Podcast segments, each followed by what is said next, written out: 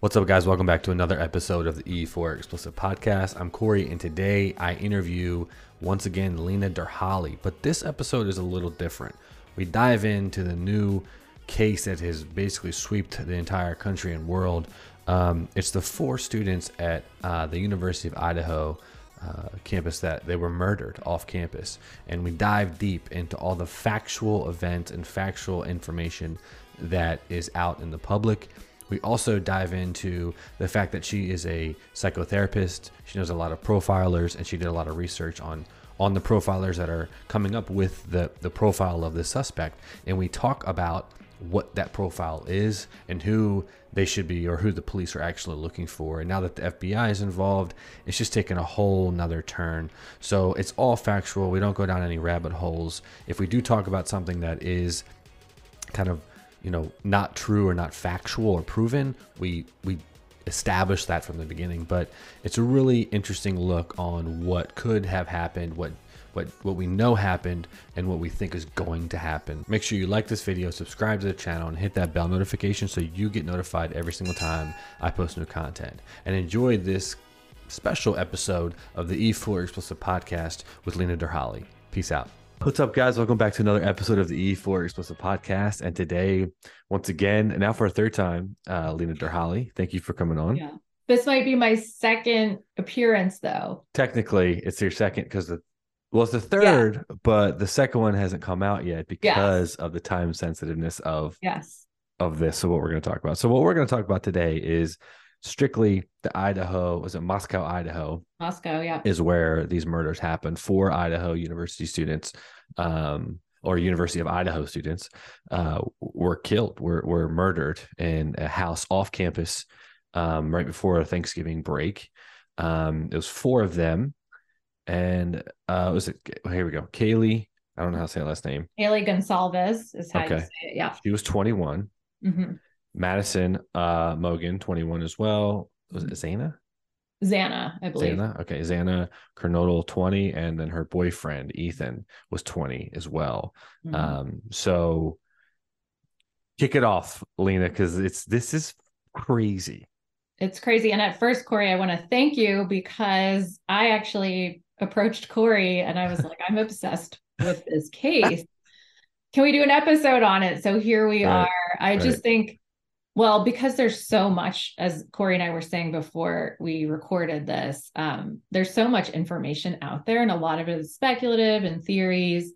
Um, and I think this is one of those cases like the Chris Watts case, which I've been on previously to discuss with Corey. It's one of these cases that really hooks people, and it's just really, um, and it's so disturbing, and it's everywhere. So I, I thought it would be good that we kind of explore this from a factual perspective.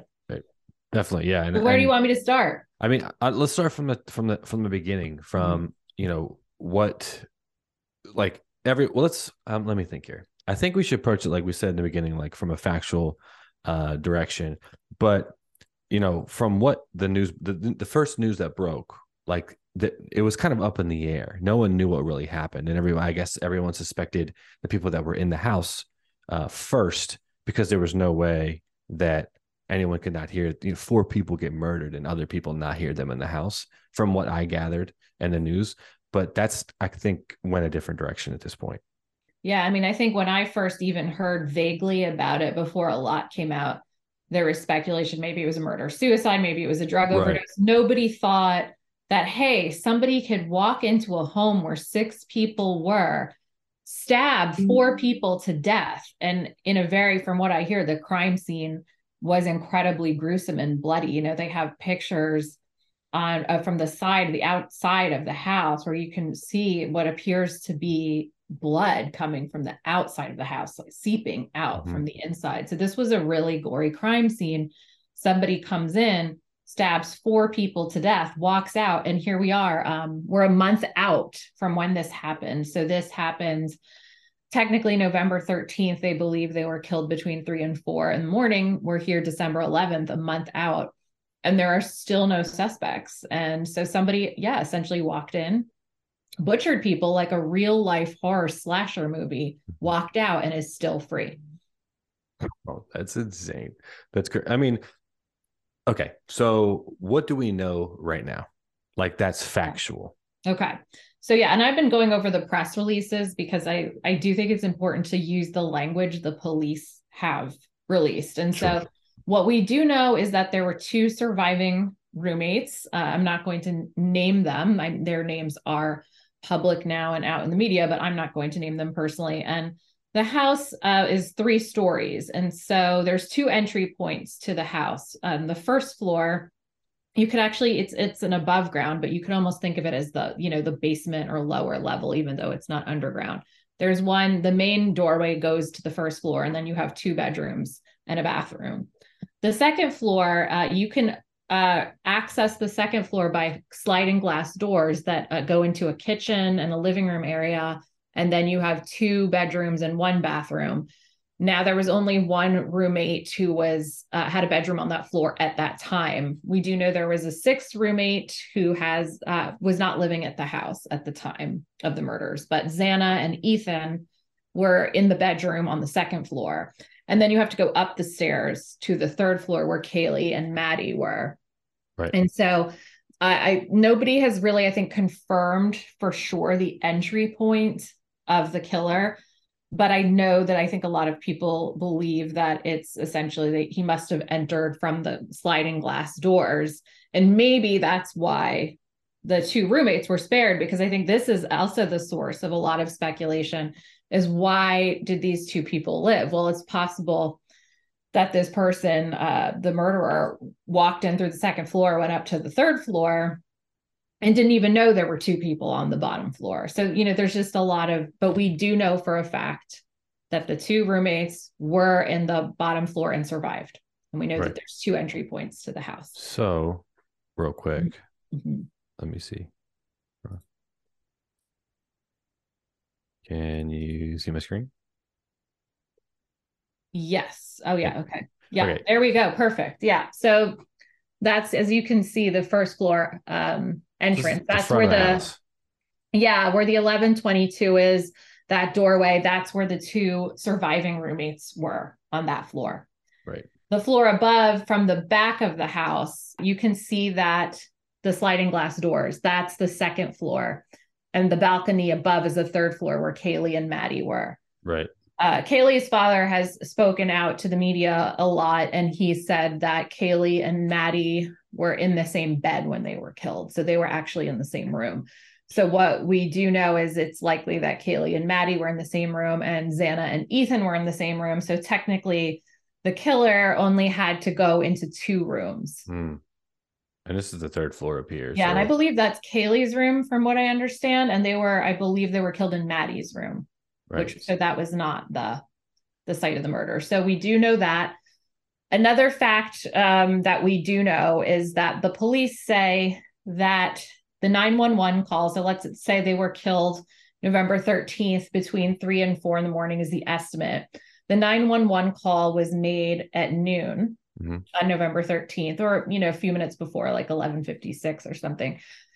And they said that it was from one of the roommates' phones, but it was not a roommate who made the call. So there were other people who came to the house, and that it was a report of an unconscious person. So even in the press release, the police say that uh, that the report was that they had thought somebody on the second floor had passed out and the nine one one call was for an unconscious person. So then in the press release, the police say when they arrived, you know, the roommates had other friends there and that the call was made from inside the house. Now there's some rumors and speculation that a roommate had seen what had happened and ran outside and passed out. And the nine one one call was about the roommate that had passed out, but the press The press release and the language is that the the call was made from inside the house about an unconscious person that they believe had passed out. So this is really interesting because, you know, you think you live in a college house and the kitchen's on the second floor. And if you're worried about one of your roommates, you know, you would think, oh, you would just kind of barge in there, right? So people don't know if the doors were locked from the inside or not. So this has been really kind of interesting and confusing as well is did the roommates see anything? It doesn't sound like it right. from the language of the press release. So it sounds like, you know, that they were worried about someone. And it also says that the cops, uh, when they arrived on the scene, that they were the ones that found all four bodies. Mm. So it doesn't sound like any of the roommates or the people that they called to the house saw the bodies. Again, just looking at the factual language from the press release. Okay. So we know that as well. So how my brain initially goes to, how can four people, like you said, get butchered and no one hear this, especially when there's two people basically on the other side of a wall? Right. Well, yeah. Then, so there's been a lot of speculation about that too, is that maybe the way the house was, or that college kids learned, because this was a party house. So this has been established too, that these people had parties all the time. People were in and out. People knew the door code. So there was a door, a pad, padlock door code. Um, and so that, you know, when you're in college and it's a party house, you learn to tune things out. So maybe they had earplugs in, maybe they had music, you know, or or drunk and sleeping and just out. Yeah. And people also said, you know, the coroner, again, here's some more factual evidence. The coroner's coroner's press release said that they were likely asleep when mm-hmm. they were killed. So that, that sounds like an ambush to me.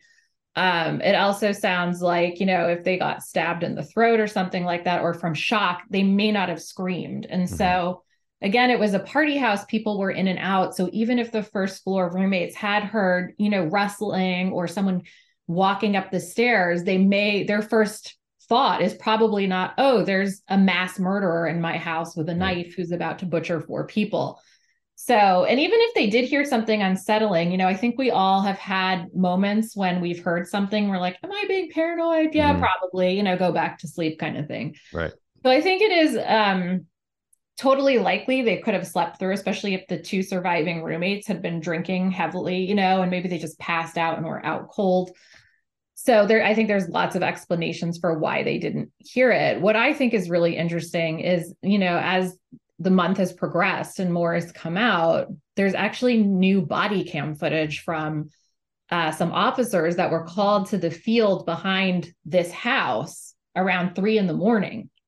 And so one of the officers, you can see the body cam footage is online as well. Like you can see the house from his, his, his body cam. cam. So like you can see um, one of the lights on the third floor go off at a certain point. And so that's, you know, maybe when they went to bed or whatever, but there is um, body cam footage. Allegedly there's Ring doorbell footage from a neighbor who know that Kaylee and Maddie got home from a bar that they were at at one fifty-six a.m. So if they caught Kaylee and Maddie coming home, you know, depending on what entrance, I'm thinking it was probably from the front, but somebody saw them either get out of, uh, they had a private ride share, not an Uber, but, you know, I think it was affiliated with the, the university, a safe ride home. So we do know there was uh, Ring doorbell footage. We now know that there's some body cam footage from the field behind the house between three and four a.m. There was an overwhelming amount of uh, evidence left. You know, Kaylee's dad had said that the killer was very sloppy and left a ton of evidence. And we have the F B I on it.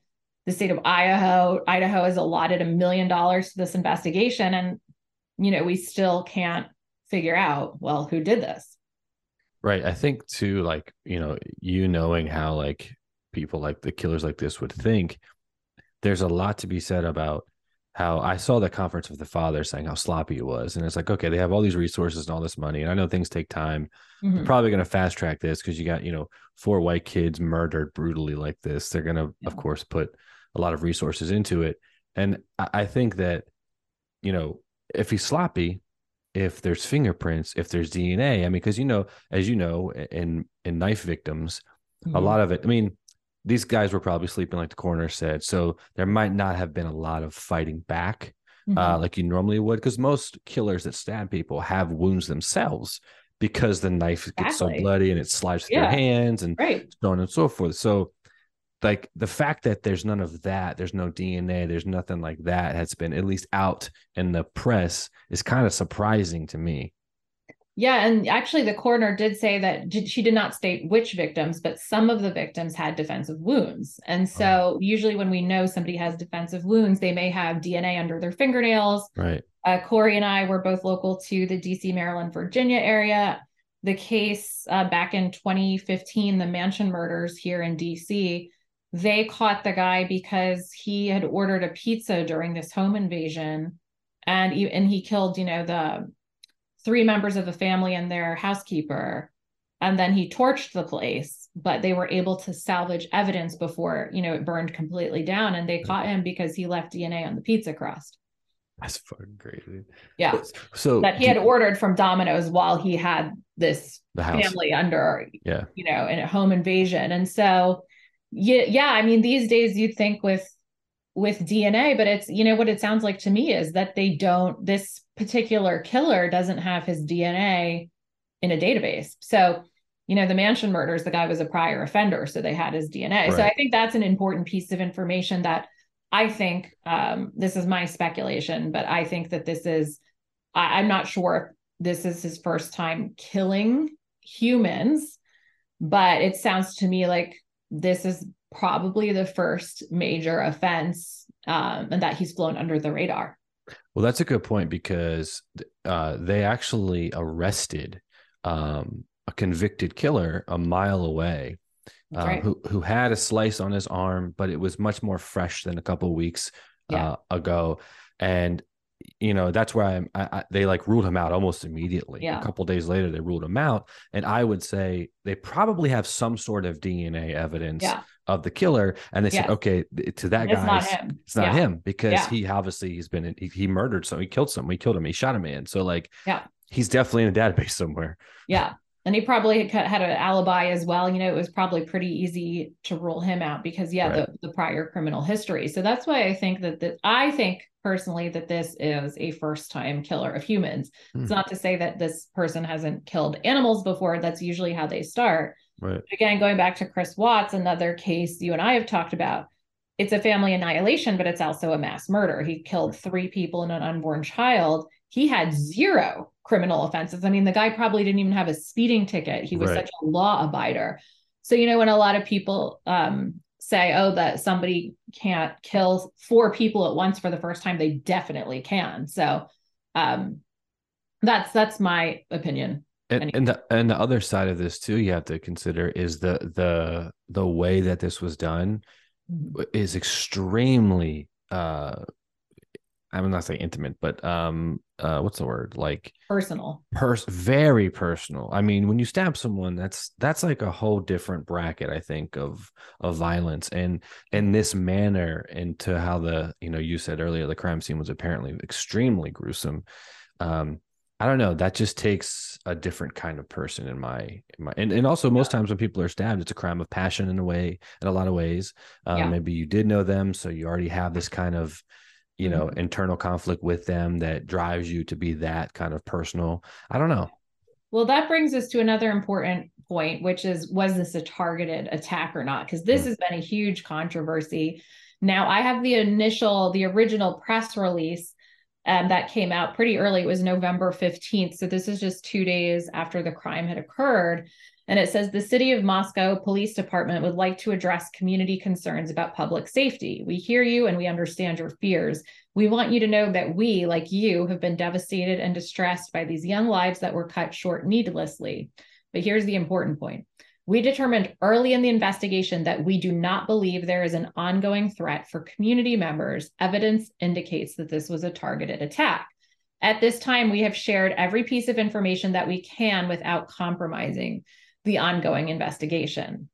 Now, what's kind of been an S H I T show, I know we're explicit, so I could probably say. Yeah, a shit show. Shit show, yeah, E for explicit. Yeah. Um, so yes, I know that it's been a shit show because the prosecutor's spoken, other people have spoken, they'll say it was targeted, they, they'll walk it back. Um, but I think one thing that they have been pretty consistent about is that they have some kind of evidence that this was a targeted attack. And now Kaylee's father, and some of the media interviews he's given, has said that the killings were different in nature, that somebody, you know, from what he's alluding to, that somebody was killed in a much more vicious manner than the others, you know, which would, you know, give some evidence that in fact, this was a targeted attack. Uh, so I think there's just so much we don't know that the police and F B I are holding on to, and including motive and, you know, their evidence for this alleged targeted attack. But then, you know, there's also the question, well, who was the target? That's where a lot of the theories and speculation come in. Was the house targeted? Was it one person? Was it two people? You know, that's what we really don't know. But I think when you take this original press release, you know, I think that they have to have some pretty interesting information to suggest that it was targeted by just from releasing that statement. I think they're trying to be very careful um, about compromising the investigation if this does go to trial.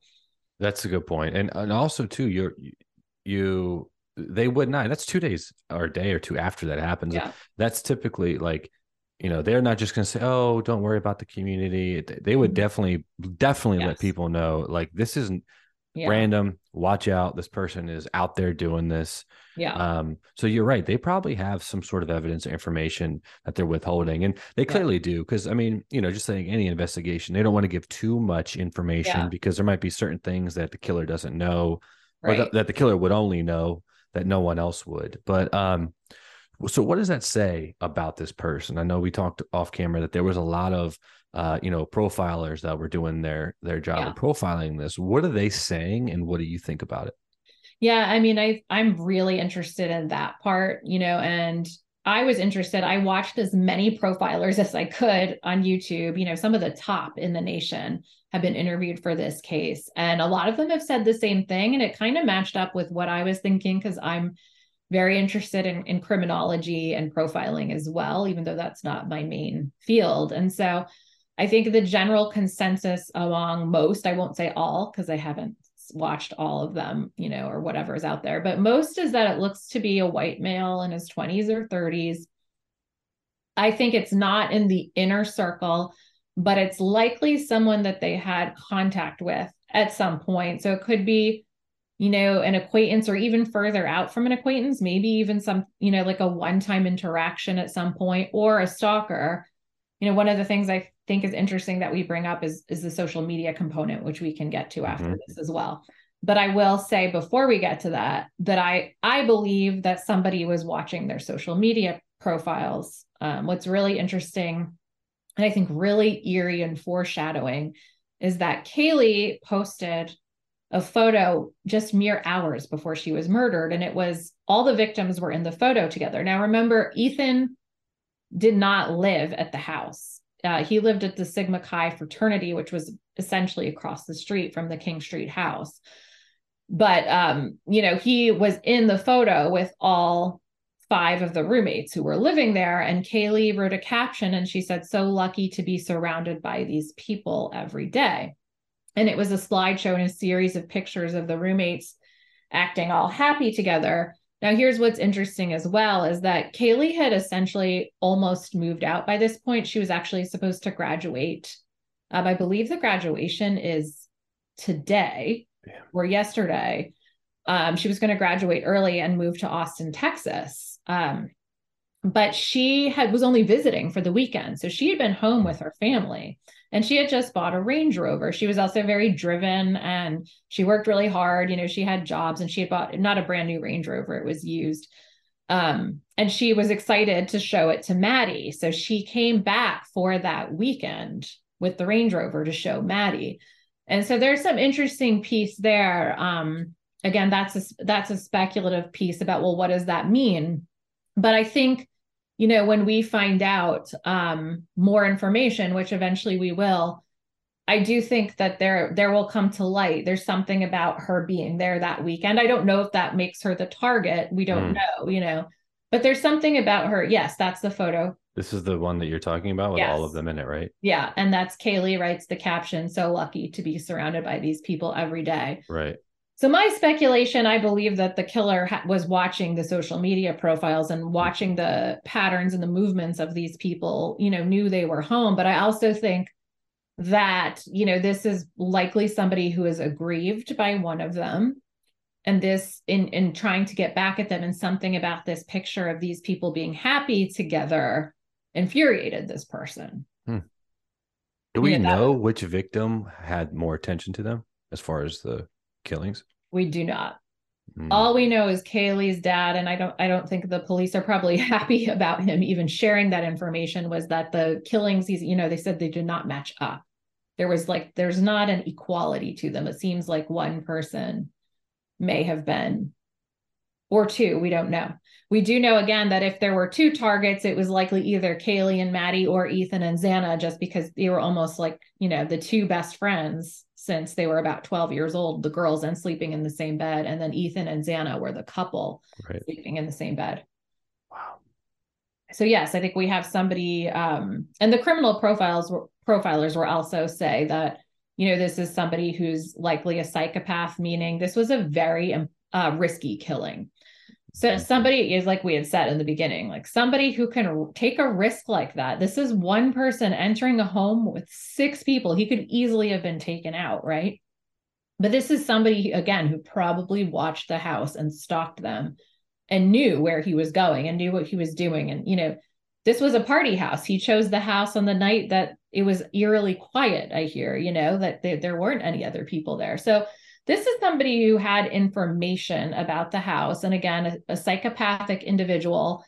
Uh, I also believe that he's a sadist, and that he, and again, other criminal profilers have also said he probably enjoyed these killings. Maybe he has a souvenir from them.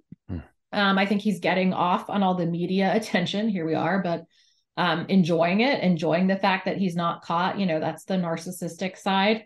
Uh, because the narcissism is so extreme in this, that again, that risk, um, to be able to take that risk and walk out and leave such a sloppy crime scene with all these cameras around and D N A and everything, and walk away. I mean, you know, he's gloating that it's been a month and he's watching and probably enjoying right.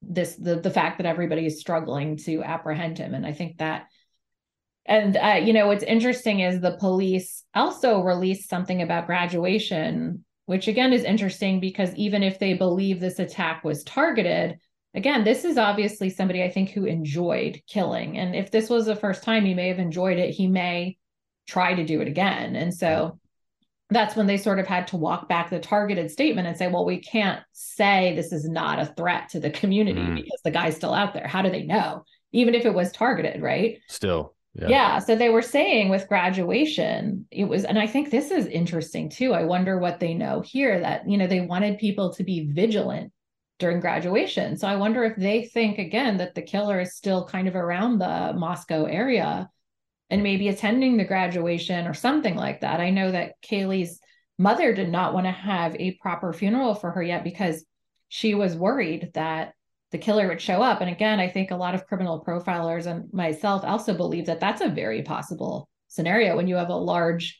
like these vigils. You and I have talked about Scott mm-hmm. Peterson before, you know, but a lot of these crimes, a lot of these perpetrators will show up at the vigils and the funerals. Uh, again, it's right. something that they kind of enjoy. And so I, I think that there's a possibility that, you know, Kaylee's mom is correct, that this individual would show up at a funeral service. And like the police said, who knows, maybe they're even at the graduation or some of these memorials they've had for these kids. Right. So what is your gut telling you? Um, because I know we're not going to speculate, but mm-hmm. there was, um, I, I saw this on TikTok. Yeah. Um, someone was explaining that there was a, um, a food truck person mm-hmm. involved. Have you heard about this? Yeah. Yeah. So like what you're explaining, and how maybe this person was, you know, disrespected by these girls or whatever, and then kind of still knew the area and knew and watched and easily could find them on social media. I mean, I found yeah. them, I found their TikToks and their Instagrams in yeah. twenty and fifteen minutes. Right, so right. Um, that, I don't know, because they apparently they kind of told this person to go fuck themselves, um, essentially. Yeah. And they've investigated that guy. So the cops have ruled out um, several people. But from what I understand is just because they've ruled them out doesn't mean they can't come back to them in the investigation if new information shows up. It just means for right now. There was a Twitch live stream from the food truck, you know, that was the last time besides the Ring doorbell camera when Kaylee and Maddie came home, which was one fifty-six a.m. Mm-hmm. That was the timestamp on the Ring doorbell. The Twitch cam had them ordering a carbonara pasta and had some interactions where Maddie had flipped off this one guy who was kind of, you know, but that was one of the first people that not only the web sleuths and the Reddit people and everything had explored, but it was also the cops did as well, you know, because it was like, oh, here's, you know, and they were able to rule him out. They were a bunch of the girls, uh, two of the girls, Maddie and Kaylee. Maddie had a serious boyfriend. Um, he's been ruled out, and Kaylee was on a break from a boyfriend. So of course, you know, people were mm. unfairly, you know, speculating about him, uh, but they ruled him out as well. Kaylee and Kaylee had called him about six times right before three a.m. and he didn't pick up. And Maddie had called him twice from her phone after that, and he didn't pick up. And so, you know, his, he said that he was sleeping, but again, a lot of these, I think, would probably be pretty easy to rule out the inner circle right away too, because you can just ask them for D N A, you know? Yeah. And then it's like, okay, you're, yeah. I think, I think they definitely have D N A of the, yeah. of the killer. They have I, to. I believe, yeah. I mean, they, in that kind of crime scene, they have to, again, I'm thinking about the mansion murders, which was a sloppy crime scene, right. and the guy tried to burn it down again. Right. Um, and I, I, you know, watched the trial, or at least I read about the trial, and it wasn't just the pizza crust. There were multiple pieces of D N A, even just the tiniest hair and the bedding, you know, like there's real, there's so much D N A that can be extracted from a crime scene. Yeah. Yeah. Especially when the killer's been all over the house. Oh, yeah, exactly. And like that much blood and just, yeah. like, I don't know. I feel like it, it, it kind of reminds me, not reminds me, but like when, how they caught Gary Ridgway, um, mm-hmm. Uh, Dave, he's a King County sheriff, and then came back and ran for Congress, and he came back as a sheriff and then opened the case up. Like he had saved evidence for over twenty, thirty years that he knew would be used for D N A. But like they, they ruled Gary Ridgway out multiple times throughout a twenty year period until mm-hmm. they had that D N A match. Yeah. Um, so hopefully this obviously does, this won't take that long, but yeah. I just feel like there's way too much. Yeah. Uh, it's twenty twenty-two. I mean, yeah. It's only a matter of time, I think, until this person is either caught or they kill themselves or something. I agree. Um, and I'm also thinking about the Delphi murders, which were recently, recently apprehended someone, arrested someone, which was the two girls in Indiana, the thirteen year olds. Mm-hmm. Um, and they had actual cell phone evidence too, voice of the guy, because right. the girls were smart enough to record, and they had some recording. Um, And they had the guy's voice, you know, and I, they had a picture like from a security camera of the guy and his build, you know, but it took them five years. The guy was working. I mean, he hasn't gone to trial yet, but yeah. the person of the suspect, right. Uh, he was working at the local C V S in five years. He was, you know, there, and they had all this evidence, um, but they were finally able to get him after five years. So I do think eventually it's they're going to get, yeah, uh, well, he has to go to trial, but yeah, it's, yeah. This is a couple hours ago, a couple days ago. Uh, yeah. Like a couple weeks ago. Well, the latest report. Is, oh, uh, oh yeah, yeah, I haven't checked it in a while, yeah. but yeah. Wow, that's good, because I remember like that happened in like twenty seventeen, and like yeah, and there was two thirteen year old girls again, right? Like, yeah. in a small town, and people were. It's really unsettling for people who yeah. live anywhere, you know, in the vicinity where like they don't catch the guy. So yeah, there's also the Hyundai Elantra. In this case, that's the white the one. New, yeah, the white Elantra. I have heard that Canadian Border Patrol, they've asked Canadian Border Patrol to keep an eye out for this car. They don't have a license plate, but they have the, the you know, the the year, right. the year model of it. And so I think that's a really important piece of information, because they're also saying, you know, we think the occupants or the person driving the car, the owner, will have critical information about this case. Now, this came out a few days ago. Mm-hmm. And this white Elantra was obviously spotted in the immediate vicinity of, of King Road, you know, at that time frame. So you would think that the person who owned that car, likely among everybody I know, has heard about the Idaho case. You know, it's all over the news. Right. And this guy was in the area. So why hasn't someone come forward? You know, I mean, there's many reasons. Again, that would all be speculation. But I do think, again, that's curious. Well, how come the this person with the the Elantra has not come forward with any information? And so right. I think that that might be the key to solving this, is finding out who was driving that car. Sure. That yeah, night. twenty eleven to twenty thirteen yeah. Hyundai Elantra. Yeah. Yeah. So that's my gut. That's... And I'm going to ask you about your gut, but my gut is the Elantra is the one of the main keys to solving this. and that there was a social media component and a stalking component, mm-hmm. and that the, they had been watched, and that there was a motive and a personal motive, like you said. Um, and that's what my gut's telling me. I, other than that, I'm kind of like, I, I don't know, but those are, those are the things that are strongly kind of speaking to me right now. What about you? Well, th- I, I'm on the same page, because I think yeah. that the, there's like, I don't think that this person, maybe they've been there. They've been to a party. They've seen what's going on. 'Cause like you said, this is a party house. Mm-hmm. Um, I, I agree. I think it's someone that's not directly involved with their inner circle, and it's someone outside of their circle that maybe is jealous or is jaded or just feels some type of way towards them. Mm-hmm. Um, but yeah, I, I'm with you one hundred percent. I, I agree. I don't think that it's, you know, but see, I don't know if the person is like on the run though. Like, yeah, I don't either. That's I, the thing. Yeah. I don't think they're like heading out of the state or like, like, you know, 'cause you think about it, it's probably like a young man, like a twenty yeah. to thirty I think year old he's man. around. Right. The area. I, like I, I said, agree. I think he could be showing up at the graduation. I think yeah. he's around. Yeah. And he's ballsy. Like I said, look at the risk he took to commit this crime. Yeah. Somebody who's going to take that kind of risk, like they'll take other risks too, right. because again, the narcissism is so high much. that it's like, you know, they don't think nobody's going to catch me again. Look what Chris Watts did. Right. Yeah, exactly. Yeah. You and know? I think the Ethan too, Ethan's a big boy.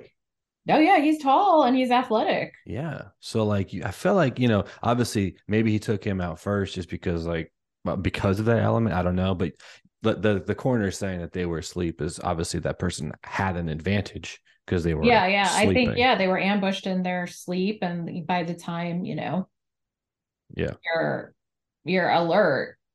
But yeah, he had to have ambushed Ethan. Who knows, maybe Ethan and Xana were just unfortunate you know bystanders that were witnesses, uh, or the other way around. Yeah, again, we just don't know. Yeah, but I do believe the police has a lot of this information that we don't know, which again has created is what's essentially created all this speculation, because we really just don't know so much that they know. That's what right. I that's also what my gut tells me. So why I get that they want to hold things close to the chest because they don't want to jeopardize the investigation, mm-hmm. but I feel like someone who is this ballsy, this, you know, this level of narcissism, like putting that, like, everything that they know for the most part out into the media and let this, let social media do its thing. Um, I think that would be more of a benefit than holding a lot of information, just because you would put someone under pressure and maybe they would mm-hmm. screw up or do something else or do, you know, I don't know. That's just my yeah. thought. I think it's more to do with the legal system, like what they can present in court and what can be used against them in court, or like any slip up, they could have a case thrown out in court. I think that's okay. actually the, the really the important piece of the secrecy. Yeah, I have friends who are criminal defense attorneys and they're things like, like that. So they, yeah, yeah, like there could anything that comp and that's really the thing when they're talking about compromising the investigation. It's like anything that can't be used in court or anything that might get something dismissed. Like you have to be so careful. That's true. Yeah, out there. And social media would definitely do that for sure. Like yeah. people would go down a rabbit hole, like yeah, and just make shit up and yeah, oh, wow, yeah, okay. And again, like they say that there's things that only the killer knows. Right. And so they want to keep that information private. So when they interrogate them, hopefully, they may slip up and give this piece of information that nobody knows. And then boom. Yep. It's also kind of like how they interrogated Chris Watts for five hours, you know, and it's like yeah. eventually something's going to break, something's going to slip.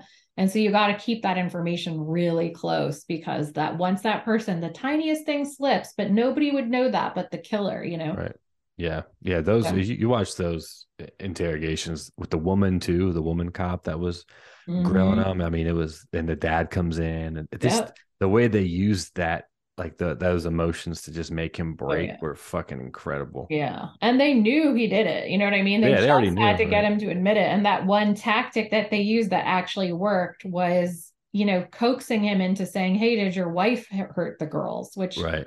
he would, then he had this kind of false confession, but that's something they actually do in the F B I is if they can even get you to commit to a lesser crime, they just want to get you to admit to something. So sure. then they get you, and then the evidence will speak for itself in court. But well, it's funny you say that, because I watched uh, a video the other day on YouTube. It popped up, and um, because of course now all my algorithms are totally fucked because It's all violence and murder. Oh, so yes. And yeah, we, I know you've been trying to stay away from that I know, I know. lately. I'm sorry. No, it's fine. Uh, so I was I was watching um, this this murder happen. This this gay man got shot in the back of the head, killed in his basement. Um, and the the person that found them was this man and his wife and their kids. Mm-hmm. And long story short, the person that killed him was the man who found him with his wife and kids, who was having an affair for years with him. Um, and when they were doing the interrogation, uh, the cop literally said, he's like, you know what? He's like, and they already knew he did it. They like knew, they had video evidence of him driving and everything. Oh, yeah. And they were like, they just needed him to admit to something. So he's like, you know, I think my, my idea is, you know, it was a total accident. Like maybe you guys got into some sort of scuffle. He fell, literally just explaining it. And then the guy was just like, oh, yeah, know, that's, it. yeah. that's what happened. yeah, and yeah. They were like, okay, turn yeah. around, put your hands behind your back. Yeah, And exactly. then it was just like, is that, they're allowed to do that? Yeah.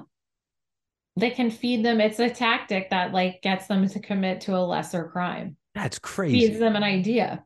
Yeah.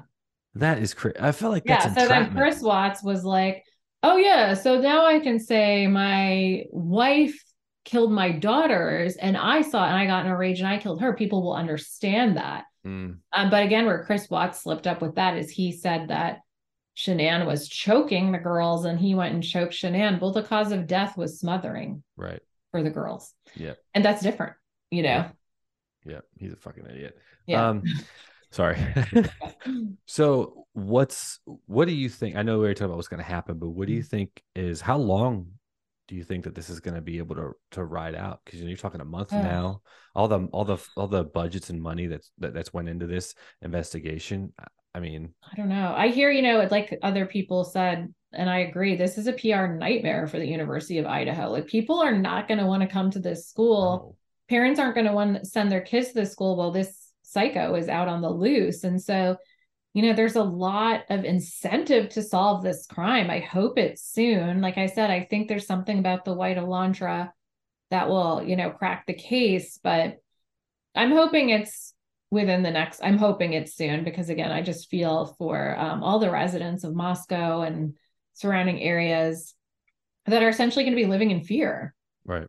Yeah. Well, the, And this, for justice, you know, for these kids like this, I they mean, got murdered. Yeah. No. Justice. And it's, yeah. you know, I really hope that any crime like this is solved right away. And again, I'm just absolutely shocked that in twenty twenty-two, somebody walked into a house, did this and walked out. And here we are a month later. Yeah. And still don't know who it is. It's um, a couple, about two months ago, my a person that works at the company that I work at, um, his daughter goes to a local university down, down in Virginia.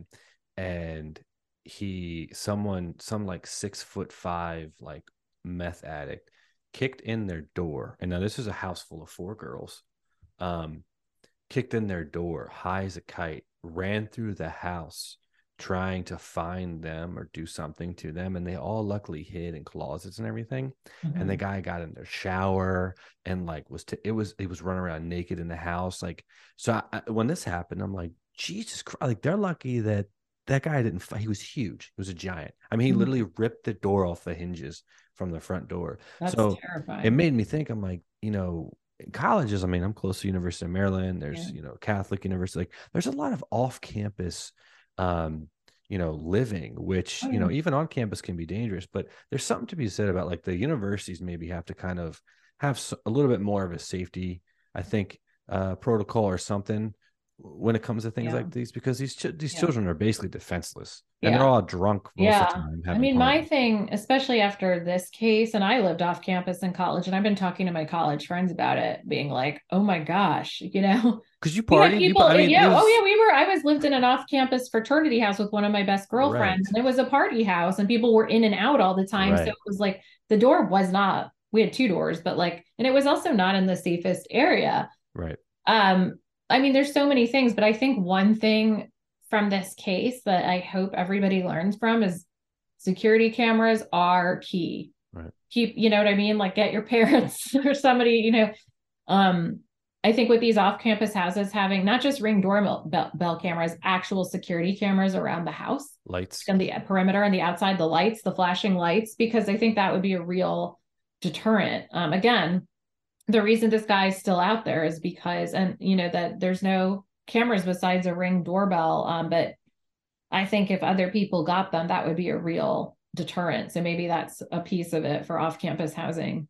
Yeah. Well, that's a good point, because like anytime, like I'm a big believer in deterrence, because I have like stage, like for my house, I'm like a total fucking panic person. So like, yeah, same. I'm always worried about someone going to break into my house, but yeah. I have, you know, like I'll have signs outside. I'll have literal sign that says like, mm-hmm. you know, this, I own a firearm. Like if you come in my house, yeah, like you don't want to come in. So I think there's like levels to it. But if someone really wants to get in and they mm-hmm. want to come into my house, I know they want to cause me harm. They're not here to just rob me and take my things and get away. Like right, they're right. here to cause harm. So, you know, there's, there's that element of it too. And, you know, th- that probably wouldn't even have stopped this person, because it sounds and it feels very much like mm-hmm. this person was on a mission and they wanted to do these things that they did. Yeah. Yeah. You know, yeah. Crazy. Yeah. We don't know, but yeah, I think security cameras, alarm systems, like get all the deterrents you can, put the stickers in the window. That's what right. I do. You know, this house is protected by, I got yeah, yeah, right. everywhere. Yeah. You know, you know? The, the, the lights automatically turn on and shit. Yeah. Like, yeah. Yeah. I have all that. Yeah. I see the fox, the late at night fox. And yeah. Raccoons. Right. Raccoons. Those are, yeah. Yeah. I got them all. Yeah. I know. I want to see those guys. I don't want to see anything. Yeah. Else. Yeah. That's fine um, with me. Yeah. I'll take foxes, that raccoons. Well done. Yeah. Oh man. Um, so what's, what's next in this case, you know, uh, as far as like press releases? I know the F B I is involved. They get, they get, yeah. over, they have over six thousand tips or something crazy. Yeah. I mean, so. some, I think something's going to break again. Um, something is, there's always something new, even though it's been a month, like there's always been interesting things, like the, the cop body cam that just released, you know, they had to have had that for a while. Sure. Um, so there, you know, that was something that they had, the Elantra. So I think like, There's the, the cops are slowly releasing the information. Um, and I think they're getting closer, I hope. Um, so I think w- what we're going to see, I think we're going to be seeing some more li- interesting tidbits kind of slowly being rolled out, um, and hopefully again, an arrest soon. Right. Yeah. Like I said, it's a matter of time. There's no yeah. way that, you know, in yeah. this day and age, someone's going to get away with something that heinous. Yeah. Anything else, Lena? I think we covered all the factual all stuff, because we could have been on here for two hours talking about spectac, you know, all yeah, that other yeah, stuff yeah, on TikTok. Yeah, no, we're not gonna. Yeah, those are, again, there was a little speculation, but again, we called it as speculation, and we're also said, it, you know, we don't know, but most of this was all based on um, factual things that were released from the Moscow Police Department, and we used the language they used as well. Right. So I think that's really important. Right. Again, when you are looking at a case like this, is to go by the facts. Yeah. Well, let me ask you one question. How, since you wrote a book on narcissism and Facebook and social media, mm-hmm. how, what's the negative impact of these online sleuths and these people that have hundreds of thousands and millions of views and followers going down certain rabbit holes with them? Is yeah. that, is there a negative part of that? Oh, too? Definitely. There's lots. I mean, first of all, some of these people are harassing the victims and the families, and that's awful, you know, right. messaging them, trying to get information out of them, um, giving access to them. And, you know, these families understandably also want the truth out about their kids. They don't want speculation and rumors. You know, there's some pretty awful things that are said about victims that are, that are just completely undeserved. And so, you know, it's the harm caused to the, to the victims and their loved ones. And also just, again, like we were saying, um, it can compromise the integrity of the case if there's all these theories and people are flooding the tip lines, and the, you know, the cops have to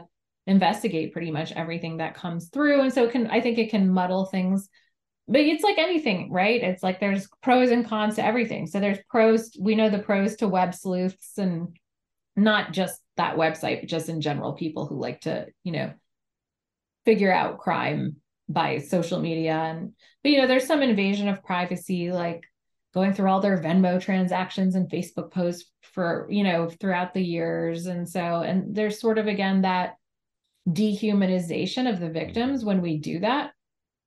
Yeah. Which is like, these were real people with loved ones who died in a horrific, horrible way that like to have their privacy and everything just kind of picked apart and sensationalized and treated almost, you know, sometimes as a game, like it's a detective game and this is real life. And so I think those are all the cons of the social media aspect of it. What's the positive?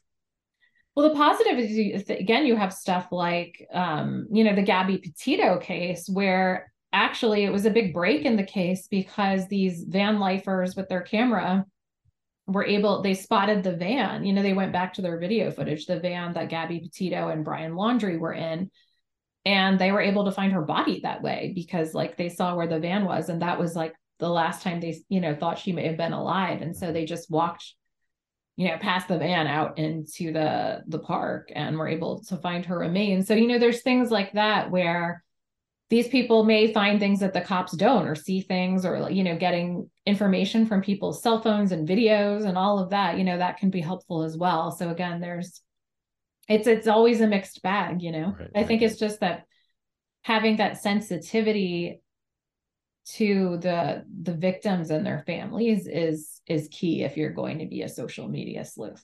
Yeah, I think one of the biggest ones that I've seen happen in a positive way, you've seen that documentary Don't Fuck With Cats? I haven't, but I've heard a lot about it because I'm a cat owner. One of my cats was on my lap for most of this interview. You have to watch that documentary. Okay. It's crazy, but it's it, you literally are watching the birth of a serial killer. Like Ugh, in yeah, real I've heard, time. I've heard about it. Yeah. And I mean, they, listen, they don't show actual cats getting killed. Yeah. Yeah. Yeah. So I, that's one thing I was like, I don't want to see animals getting killed. Oh no. And I'm back. Okay. Okay. Oh yeah. I'm good. Um, They yeah. don't really show it happening. It's like right before, but yeah. you kind of show the, the evolution of him and leading up to a human. Yeah. Um, But these internet sleuths were incredible. They're the ones that found this person for yeah. like yeah. So Interpol. Right, right. So there you go. I mean, it's like there are some strong positives. Right. Yeah. They're gonna they're gonna find things that maybe the cops won't, and so yeah, there you go. So we can't can't poo poo on it either. But yeah, well, again, I think it's more about the sensitivity, like not harassing the victims, not yeah. creating too many rumors just based on feelings and emotions or ideas, you know, that it's not based in fact, like all of that, you know. Right. Yeah. You can really, but I understand why people do it too. You know, I understand that. And I think what's behind it all, this psychology, is that people want to know what happened and they want to see justice and they want to feel safe. And the idea that this person is out there just reminds us, you know, it's an unsafe world. And so I think the idea of having this person captured and arrested, you know, makes people feel that sense of safety again. And again, wanting to see justice. And so I understand people's investment in it. Right. Definitely. So last thing, can you just recap what, so we can put it out there, the, yeah. the profile that you're hearing criminal profilers talk about is what? White dude, probably twenties at most, early thirties, um, possibly has killed animals before. No empathy, psychopathic, um, risk-taking, impulsive, angry, likely aggrieved. Again, something personal here, probably an out, uh, somebody known to them, but more on the outskirts, not, not an inner circle person.